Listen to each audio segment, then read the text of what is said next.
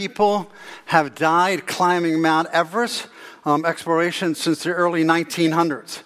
Um, dead bodies are a common sight when you're climbing, when people are climbing on top of Mount Everest.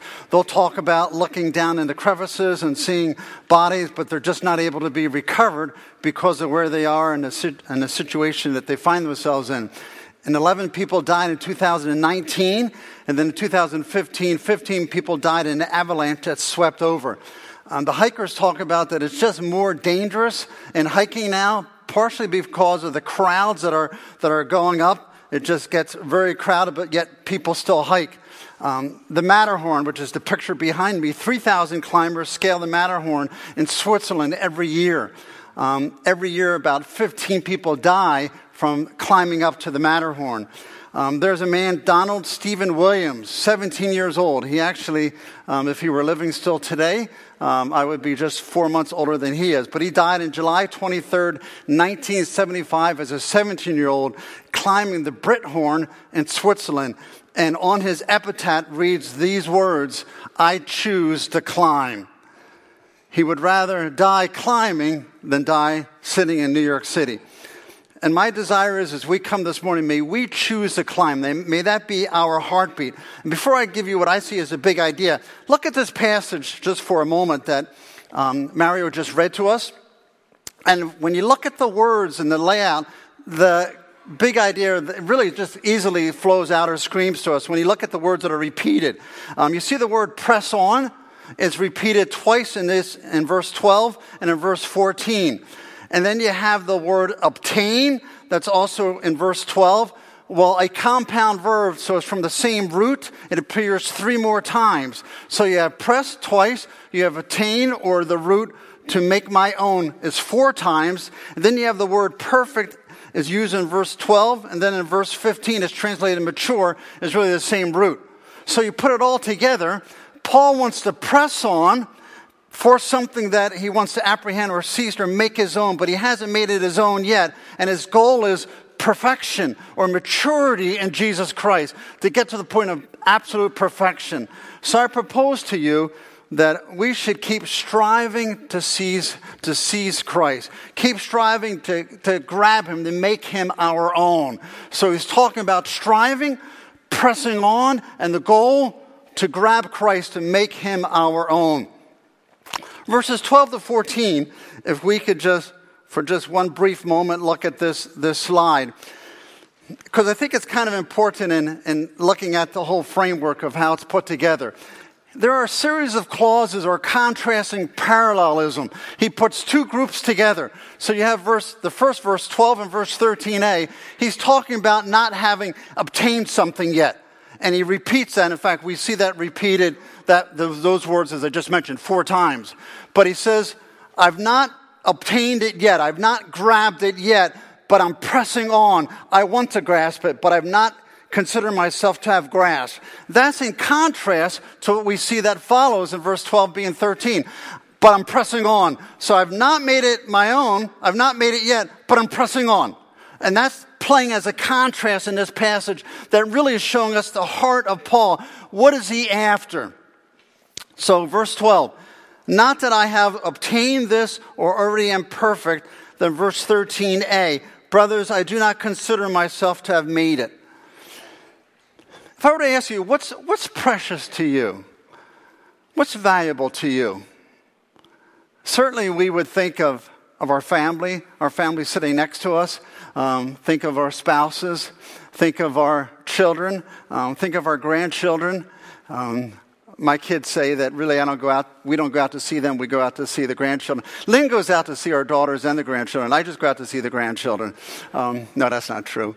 Um, but what's precious to us are, are people, but we heard testimony from Keith Green, oh Lord, you're beautiful, from taking him from drugs the sex that he was involved in, Eastern mysticism, when he found Christ at the age of 21, um, just radically transformed. The Lord became beautiful, became precious to him. Well, in this passage, we're seeing a similar heartbeat of the Apostle Paul. He's sharing, this is what's precious to me. This is what, what is, what is out incredible and what, what, what I'm after. So he says it, not that I have obtained. Um, this, this word obtain uh, means to grasp. I've not made it my own yet. I haven't seized it where, where it's all mine. I haven't attained to this, to this yet. So he says, I'm not there yet. I've not grabbed it yet, but it's something that, that he's pursuing, something that he's after. Uh, what is he talking about? Not that I have obtained, not that I have made it yet. There's no object that's, that's, that's given to us. So we really look back into context, and we, I believe the implied object is even as Pastor Lawrence looked at last week, we really find it in verses 10 and 11. Um, his, he was found in Christ, he gained Christ, but what he's after is to know Christ fully, to know Christ in every aspect of his life, know Christ completely. That's the heart of what he hasn't grasped yet. That's, that's what he's nailing here. And I think even to go fuller is he says, to attain the resurrection of the dead. He's not questionable that he's going to get there. He says, I want to be living in this life that I have gotten to the resurrection of the dead. I want to be living to the point of knowing Christ so fully that I'm living a life of, of maturity in Christ, that I made Christ my own, really put to be victorious over sin. So Paul's after this, this goal, and we'll, we'll talk more of that in a moment. But his, what, what just fills his heart, what is precious to him as you look at this whole passage and what he's pressing towards, what he wants to obtain, how he desires to be perfect. That's what's precious to Paul that has radically so changed, changed his life. In this passage, you see the singular focus of Paul. Um, we used to have this beautiful German Shepherd when we lived on Long Island. Unfortunately, only able to have him for a year or have her for a year because she was pretty aggressive to anybody that wasn't named the Crompton. Um, but she would lie in the hallway. We didn't have her in the kitchen. The only place in the house would be just the hallway. The front door of the hallway there is where she stayed. She went nowhere else, and she was restricted to that. And she wasn't allowed to eat from scraps from the table. She had a singular focus, though. She would always be looking at me at the table. And you know why, right? Because when Lynn's back was at the sink, I would fly food over to her I think I probably was eventually caught out, but Epi kept looking at me because was hoping that would get a piece of, of, of meat. She had a singular focus. Paul has a singular focus here. It is not distracted. He's, he's looking perfectly. He wants to be perfectly found in Christ. He wants to know Him completely, intimately, in every aspect of his life. Paul chose to climb. Paul then says in verse 13, um, I do not consider that I've, that I, oh, I'm sorry, verse, verse 12, or am already perfect. So I've not obtained, but I'm, nor am I saying I'm already perfect. Um, it's the same word in 15, but a little different, or same Greek root, but different variation. Here he's saying, I'm not saying that I'm absolutely perfect, that I'm sinless, that I've arrived at it, I'm complete. I'm not saying that. But he says that's what he wants to pursue. Um, that's what he's, what he's after. I've not obtained it. Because his opponents were claiming to have gotten to that point of perfection. Hey, look at us, you know, we're pretty. Paul says, You may claim that, and they're wrong. He says, But I have not reached that point yet. But he's pressing on. That's his passion he has this, this passion of being found completely, perfectly in Christ. And that's what he's pressing towards in his life absolute Christ like perfection. Paul says, I've, I've not arrived yet. There's room for improvement. I've not made that my own. I want to be like Jesus Christ in my life. I want to think like Christ. I want to behave like Christ. I want to have the desires of Christ, but I've not arrived at that point yet. You know, I was telling telling Brent that it's been fun working on this passage because it just kind of like got to sit on it for a month, just thinking through, knowing this, this was my assignment and praying through it and looking at it.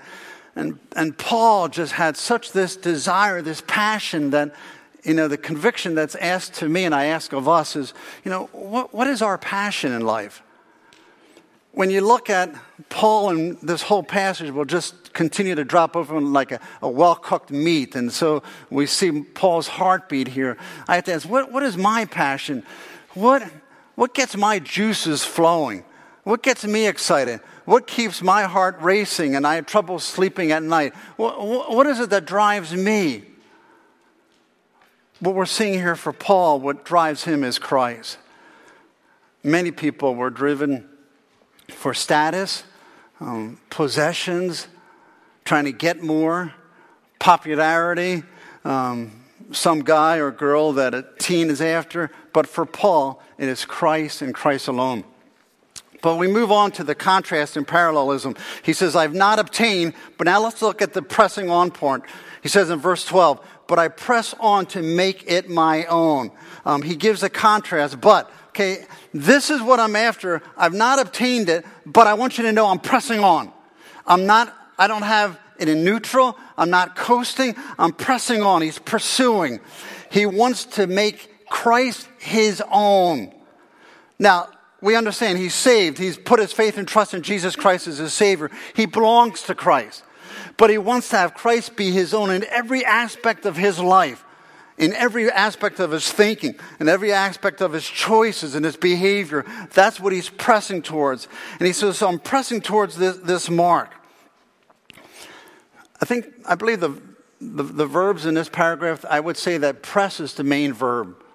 This is the main thing that he's after here. Um, it could be translated to pursue. Um, it could be translated to, to press to follow. Um, but we really see the intensity of this word when we understand how it's translated another way. This word is also translated in verse 6 with the word persecute.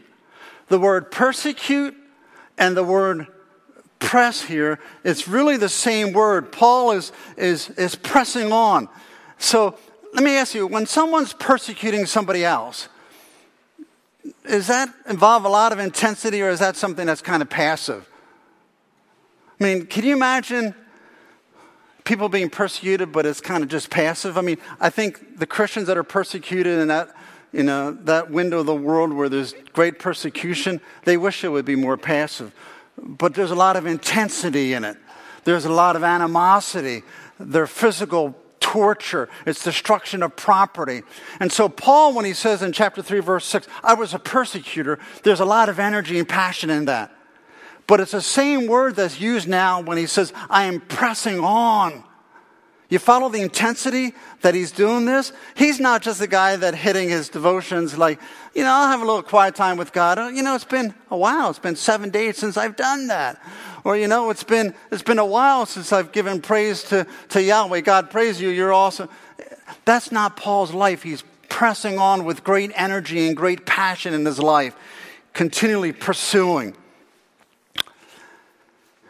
One of Philly's favorite sons, you know him as Rocky Balboa.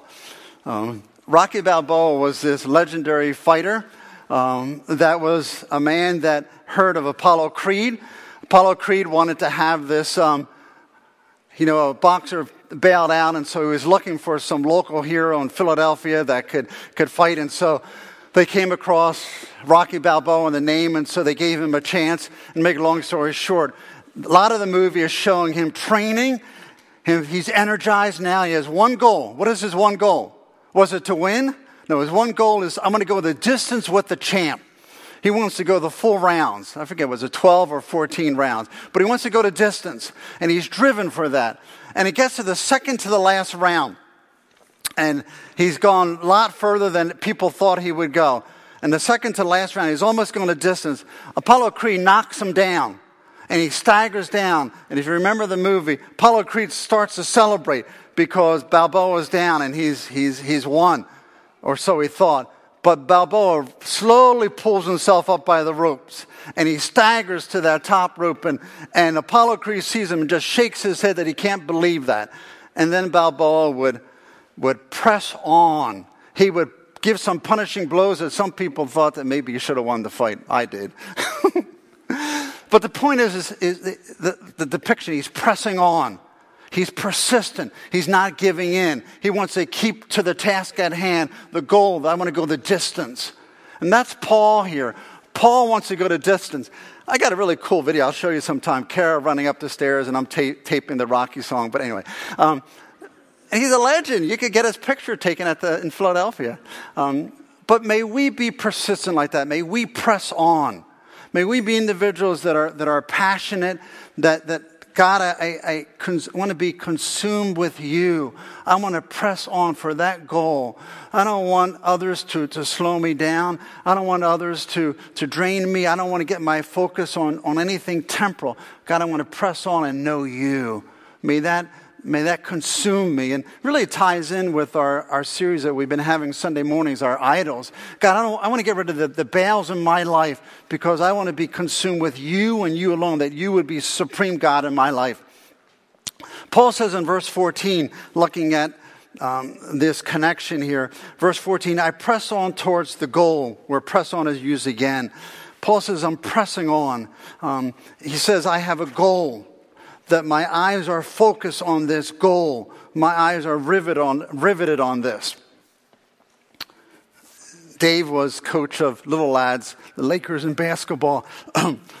it was frustrating as a coach when the guys weren't always riveted or focused on the goal, was it? I could remember many practices so and so, are you paying, pay attention what we're saying here? We got to go over. The kids are looking everywhere. They're waving to people. They're distracting. They're fooling around. That's not what Paul's doing here. Paul is riveted. I press towards the goal. He has a goal. His focus is specific. He's looking direct on what he's after. It's the, it's the idea of, a, of an archer as a specific goal, but really here it's the runner. as he puts his gaze on what's in front of him, he wants to pursue that goal and that goal that he's after. It's also the same word is used in chapter um, 2, verse 4, and it's translated look, and in chapter 3, verse 17, keep. Uh, Paul's saying, My running is not aimless, I'm purposeful. I want to keep it. I'm after a goal here that I'm pursuing. He's looking straight forward towards, towards a goal again, we pause for in, in, inspection in our own lives. God, what am I after? What, what am I pursuing in life? Um, what, is, what is my life all about? What is, what is my desire? Um, how, you know, when we look at our, our, our, checkbook, and you ought to do that once in a while. Do you know what a checkbook is, Lawrence, or is that online for you? Oh, you don't know what checks are.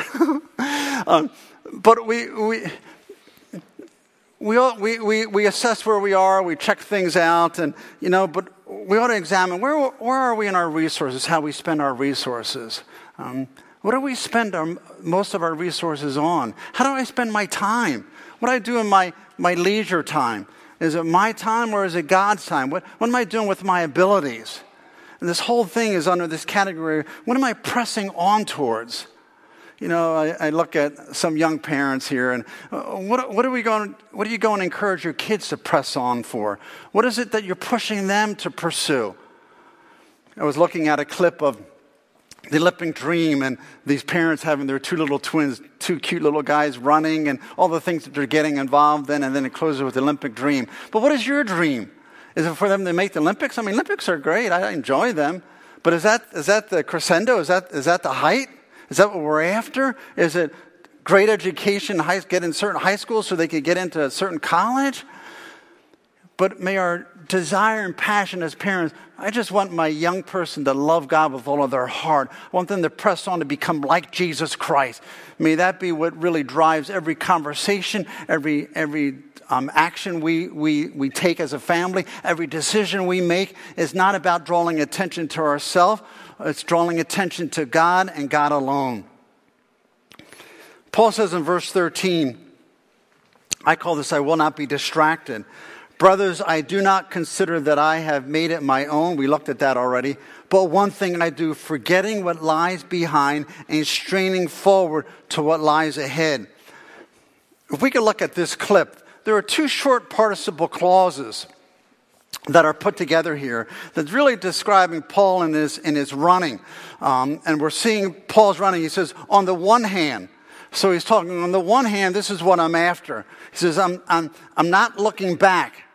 Uh, he's forgetting what's behind. But then he says, but on the other hand, I'm straining forward. So there's a contrast going on here. And he's showing us that really, as, first of all, looking at forgetting what's behind, the imagery of a runner. Imagine a runner that's running a race and he's, he's running. He says he's not, he's forgetting. It means to neglect, not to care about, forgetting what's behind. Dennis was a coach. I'm sure you talk to your men about that. You don't look what's behind, you just stay focused on the goal. You keep running forward in your cross country or on your, in your meets and your races. And Paul's saying that same thing here. He's, he's, he's riveted forward. He's not going to be looking behind him what, what he has just covered. He's steadfastly pressing forward. But what things are behind?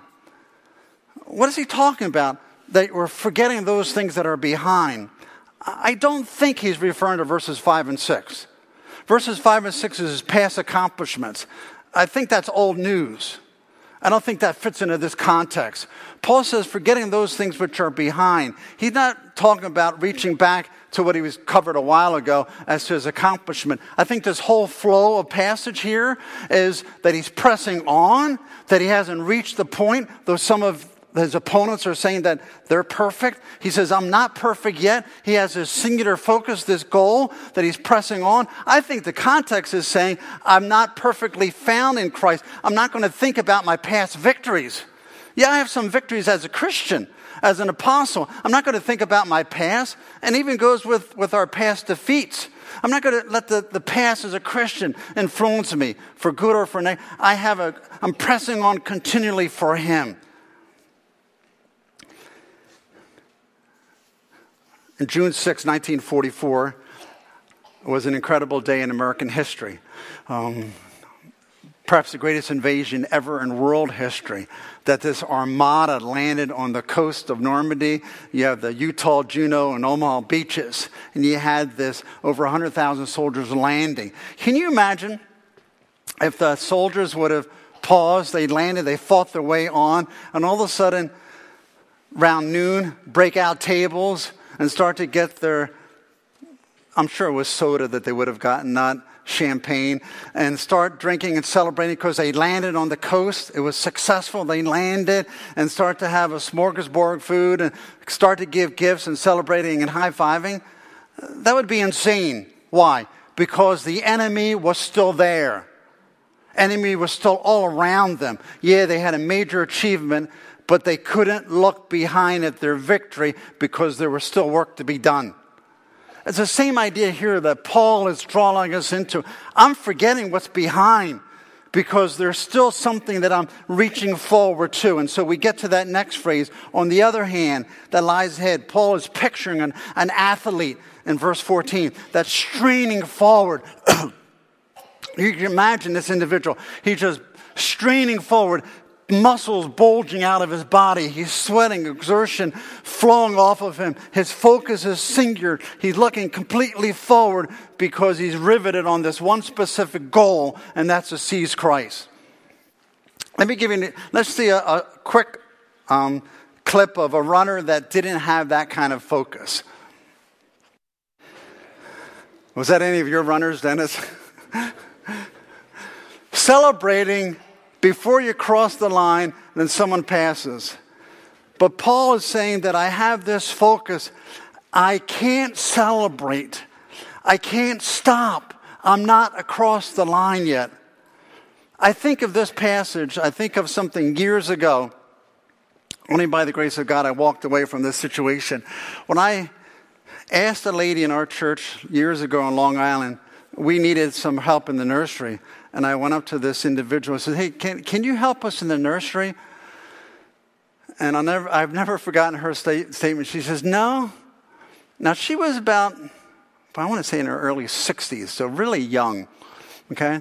Um, she says, No, no, I have done my share. I just stared at her and walked away, my heart screaming, when have we ever done our share? That's celebrating before you cross the line. That's slowing down and say, "Lo, all those," and praise the Lord for her past ministry. Um, I don't know that I remember that as I asked her as I was new in the church. Um, but there's a point where we don't quit. Um, even if we get to be prime timers, and we don't have that kind of energy, there's still things that we can do for God. Um, there's still a pressing on, there's still a work to be done. Paul says, I, I, I don't want to quit. I want to keep pressing on. I want to serve God and be faithful to Him. Verse 12, look at 12c. Here's his motivation because Christ Jesus has made me his own. So all of the declarations that he's made, it all comes down, we're landing right on this. Here's his motivation, motivation. He's declaring, here's why I do what I do. Here's why I'm pressing on. Here's why I am pursuing. You know, there are many different reasons why people do what they do. Uh, why do people do the things that they do? Why does, why does a guy suddenly in high school start to act weird? Because uh, he's showing off for some girl? Or why does um, a guy that is wor- at work just really hustle all of a sudden when the boss is around because he wants to impress him and get some promotion? Or why um, do parents sacrifice and they spend all kind of money, drive drive their kids all around um, to sports events and so forth? What, what's what's their goal? We're motivated by what we do. Well, Paul gives us the reason. Here's why I do what I do. And it's awesome because Christ Jesus has made me his own. Paul never got over his salvation. Paul often went back to that day when he's on that road to Damascus with papers in his back pocket to arrest Christians and persecute the church in Acts chapter 9 that God, Christ, appeared to him in that bright light and blinded him and radically called him to himself, transformed his life, a 180, and he put his faith and trust in Jesus Christ as a Savior. Paul never got over that. And he says this here I'm pressing on. Why am I pressing on? Because Christ Jesus, God the Son, the one talked about in the Old Testament, the, cre- the one that would be the create was the creator, one that would be God himself, one that would be divine, the Lord our righteousness, Jesus Christ, God the Son. He came and he paid for my sin. Paul never got over that. He became, he that was a murderer became one that God would use to declare the message of life. Paul was a man that was driven by hate of the gospel. He would be driven by light of the gospel. I mean, by love of the gospel. Paul was a man that was selfish. It was all about him. A rising star, he would become a man that would be completely selfless to the point of eventually being executed for his faith in Jesus Christ. 2 Timothy 4. Paul said, He made me his own. Made me his own, by the way, is, is in the passive voice. And passive means the subject is receiving the action. So here Paul is saying, Christ made me his own. I had no part of it, but Christ chose me and made me his, his own. That I belong to Christ, that, that I'm married to him, I'm, I'm, I'm part of his body. Paul was so deeply moved by that.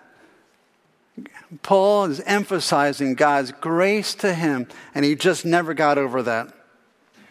I've asked four people in our church to give us a video testimony, and then we'll go into a song from here. But four testimonies of what, why do they serve God? What drives you in your service of God? And then there'll be a familiar song that ties in some of these thoughts. Lover of my soul, I want to live for you. That's really what Paul is stating here, that he's been so completely consumed, grasped by Christ. Well, look at 14b he gives a declaration. What is, he comes right out clearly. Now he specifically states it. Here's my goal as I look at what I'm pursuing for the prize of the upward call of God in Christ Jesus. So all of this just cascades to this one statement that I, am after this, this prize, the upward call. So really he's striving, he's, he's pressing on, and he's towards the goal. He's not running, he's not running aimlessly. He has a goal in mind. What is the goal? The goal is the prize that he's after. What's the prize? Well, let me first address what's the upward call of God in Christ Jesus. Um, this word calling is used often with Paul, like in Ephesians 1.18, Ephesians 4.1, in Colossians 3.15, 1 Corinthians 1.9, 26, and so forth. Um, specifically referring to the divine call of salvation. So Paul is in this upward calling of God in Christ Jesus. I've been called to salvation, but the prize that he's after is this upward calling aspect. I've been called to salvation, but there's an upward calling. There's a Christ likeness that I'm after. There's this holiness that I'm after. It's this perfection in Christ that I'm after. Really, when we look at the, at the context, the immediate context as he's declaring what prize is, is the full and gaining of Christ, to know Christ fully, to know him intimately, to gain him to the sense that, that he has made him his own in his character, in his action, in how he lives. Paul's striving to be like Christ. You know, who are we striving to be like? Who are we pursuing to be like? You know, I think back, we won't go to the commercial now, but think back to the, the old commercial, Be Like Mike. Um, you know, kids wanted to be like Mike. Well, who, who, are we, who are we pursuing? Who do we want to be like? You know, we're more influenced by our peers and those around us that maybe we understand. Who are we trying to be like? Well, here Paul says, I just want to be like Christ. I want to grasp him. I want this prize. The goal is this is the prize of the upward calling of God in Christ Jesus. He's not after getting called, he's already saved, but the calling that he has, I want to live this life. I want to pursue him. Romans 8 29 gives us an understanding of what Paul's after. For those whom he foreknew, he also predestined to be conformed to the image of his son. See, that's what Paul's after. I want to be conformed to the image of his son. I want to be made just like Christ. That's the goal of the Christian life. That's the prize that we get to get to pursue. And Paul's saying, I choose to climb, so to speak. I'm choosing to be like Christ. I want to be like him. I want to pursue him. You know, Paul has stated that neither he nor the Philippians have reached that point yet. They're not in perfection. They haven't reached exactly full conformity to the image of Christ. But that's his goal in life. That's, that's what he's after. When he gets up in the morning, that's his heartbeat. That's his prayer. God, I want to be like Christ today. I want to pursue your image. While Christ has indeed taken full possession of Paul and his converts, Paul is telling his converts that they have not yet taken full possession of Christ, and that's what he's after. Christ completely has us, but we don't completely have him yet. There will be that day when we're brought into the image of Christ's likeness that we will be like Christ, but that's what he's pressing on for right now. So what does it look like to strain for that goal? What does it look like to strain for the prize to become like Christ? What might it look like in our lives? If I am straining to be like Christ, what, what, what does it sound like? What does it look like in my life? Maybe as a young person, it would be I am going to stand for God and especially as I think of kids in public school, though unfortunately it's not just public school, I'm sure it's, it's true in Christian schools. But even if others are mocking me for the way that I live or my standard, I'm going to live virtuously for God. I'm going to live as a virgin. I'm going to live pure for Him and be what God wants me to be. Or kids are listening to, to um, Pastor Lawrence talk about just the youth generation and um, some of the remarks. There's a lot of cheating apparently going on in schools, and how a young person to stand and say, I'm just not going to cheat. I'm going to be one that just lives by truthfulness. I'm not going to tempt to get a higher grade that's not worth my own. I'm going to live to this standard. Even if people laugh and say, well, you mean these, these scores were right over here. You didn't, you didn't take those answers? Or not in marriage. How does it look like if if I'm pursuing Christ completely. I want to be conformed to the image of Christ. How does it look in our marriages? That we're not going to be selfish, that we'll be selfless, that we'll put others first. How does it look in our church? You know, that we might look and see people that maybe they're not here and we'll call them and say, Hey, I, I missed you. Everything okay? Maybe we'll even have them over for dinner and say, Hey, can you come over to our house for dinner? It's been a while since we've, we've connected. I haven't seen you in church. Just want to make sure everything's okay. We're involved in people's lives, that, that we're pressing towards this goal. I want to be conformed to the image of Christ. Christ cared for people. Christ was selfless, not selfish. Or how about, how does it look in a job when we're told to I remember my son in law years ago telling me at Coleman how there some are you know, mechanics and things that they'll do and how they'll fudge and give reports and how, you know, sometimes they're encouraged and how some take a stand against that. You know, no, I'm not going to lie. I'm not going to misrepresent. I'm not going to say things. I'm going to stand as God wants me to stand, even if my employer is displeased with me. Um, being a witness for Christ, even if our family um, is going to mock us. I know we were praying for Judy Jester at her um, brother's passing.